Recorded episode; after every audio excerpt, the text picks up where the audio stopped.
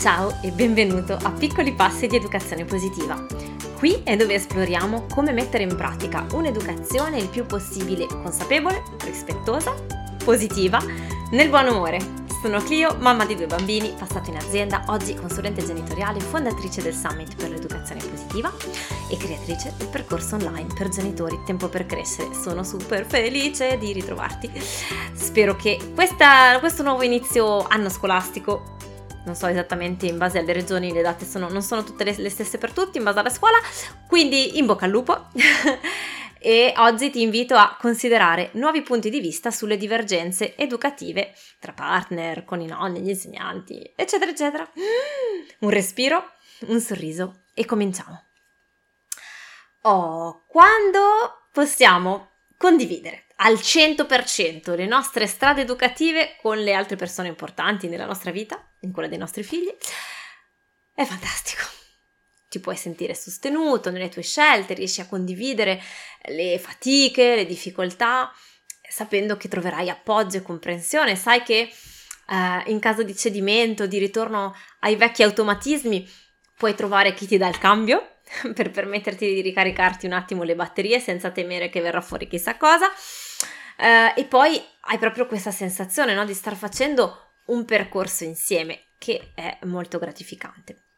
E ultimo, ma uh, non per importanza, si manda lo stesso messaggio ai bambini, cioè un bel punto fermo e chiaro come riferimento per i tuoi pargoli in crescita. Bellissimo! Peccato che mi azzardo a dire, eh, per la maggior parte di noi genitori non è proprio così.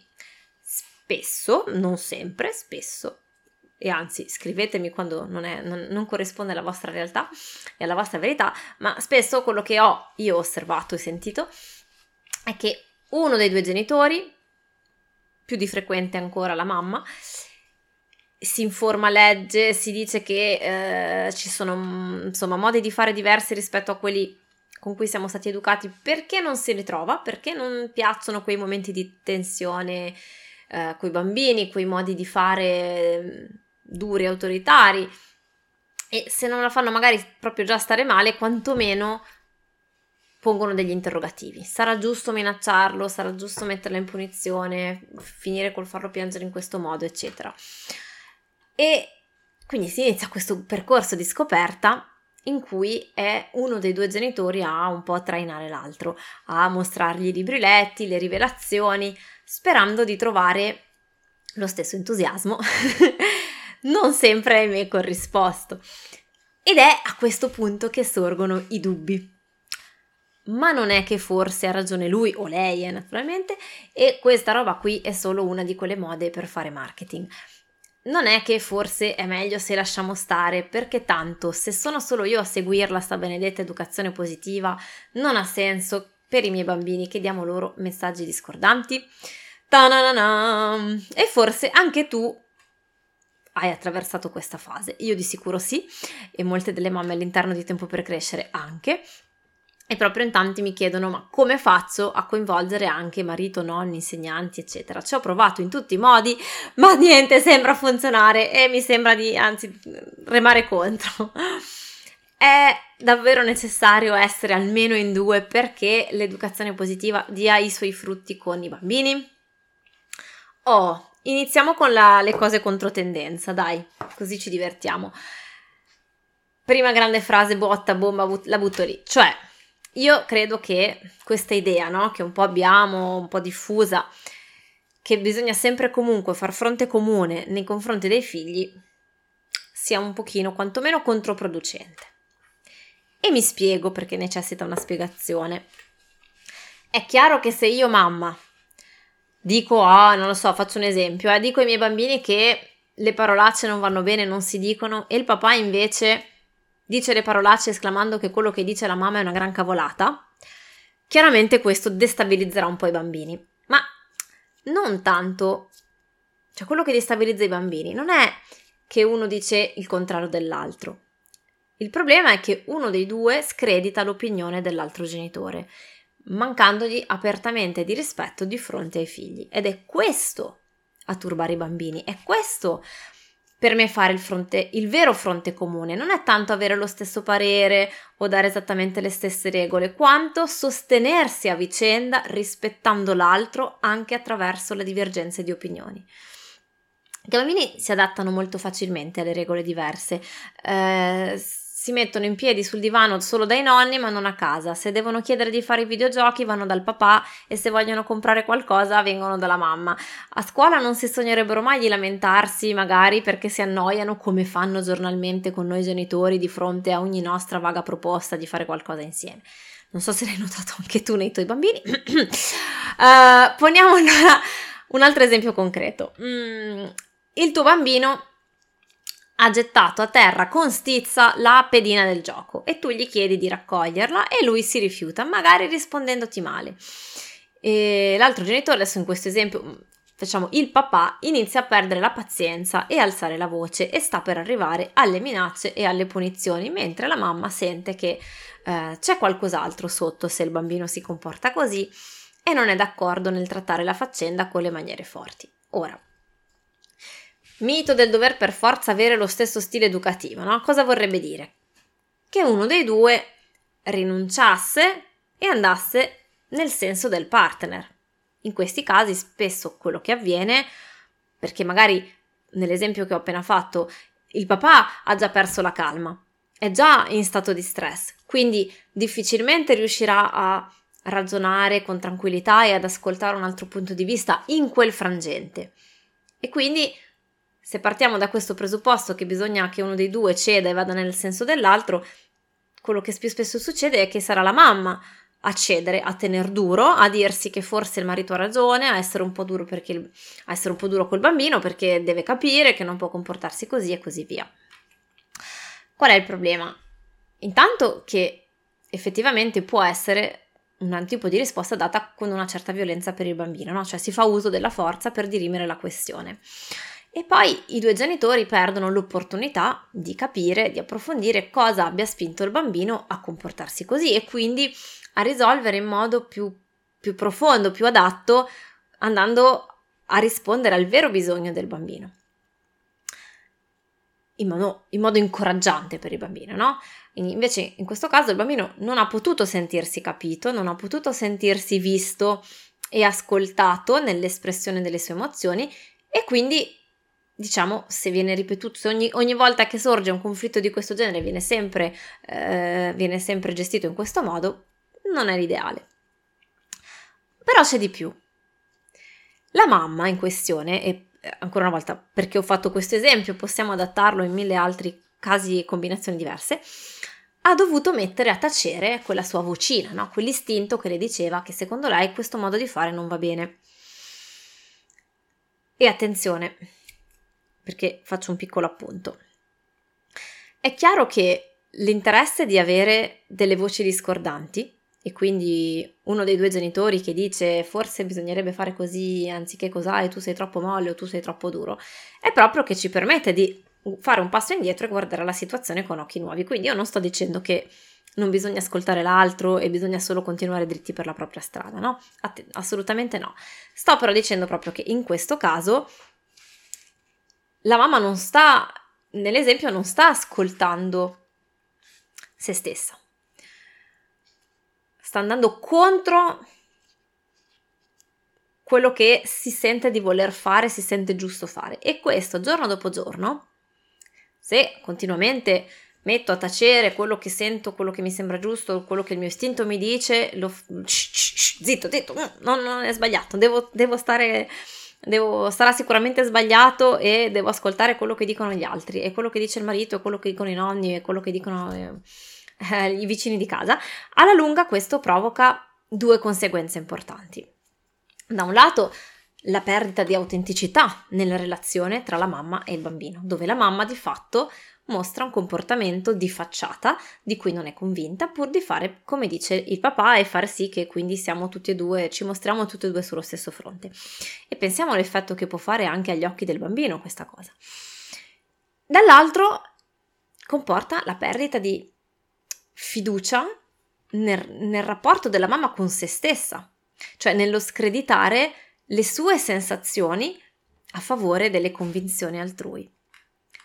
e quindi intrattengo questo pensiero, forse ha ragione lui, forse questo mio istinto è sbagliato, guarda come fanno tutti gli altri, forse hanno ragione loro, io non ho capito niente.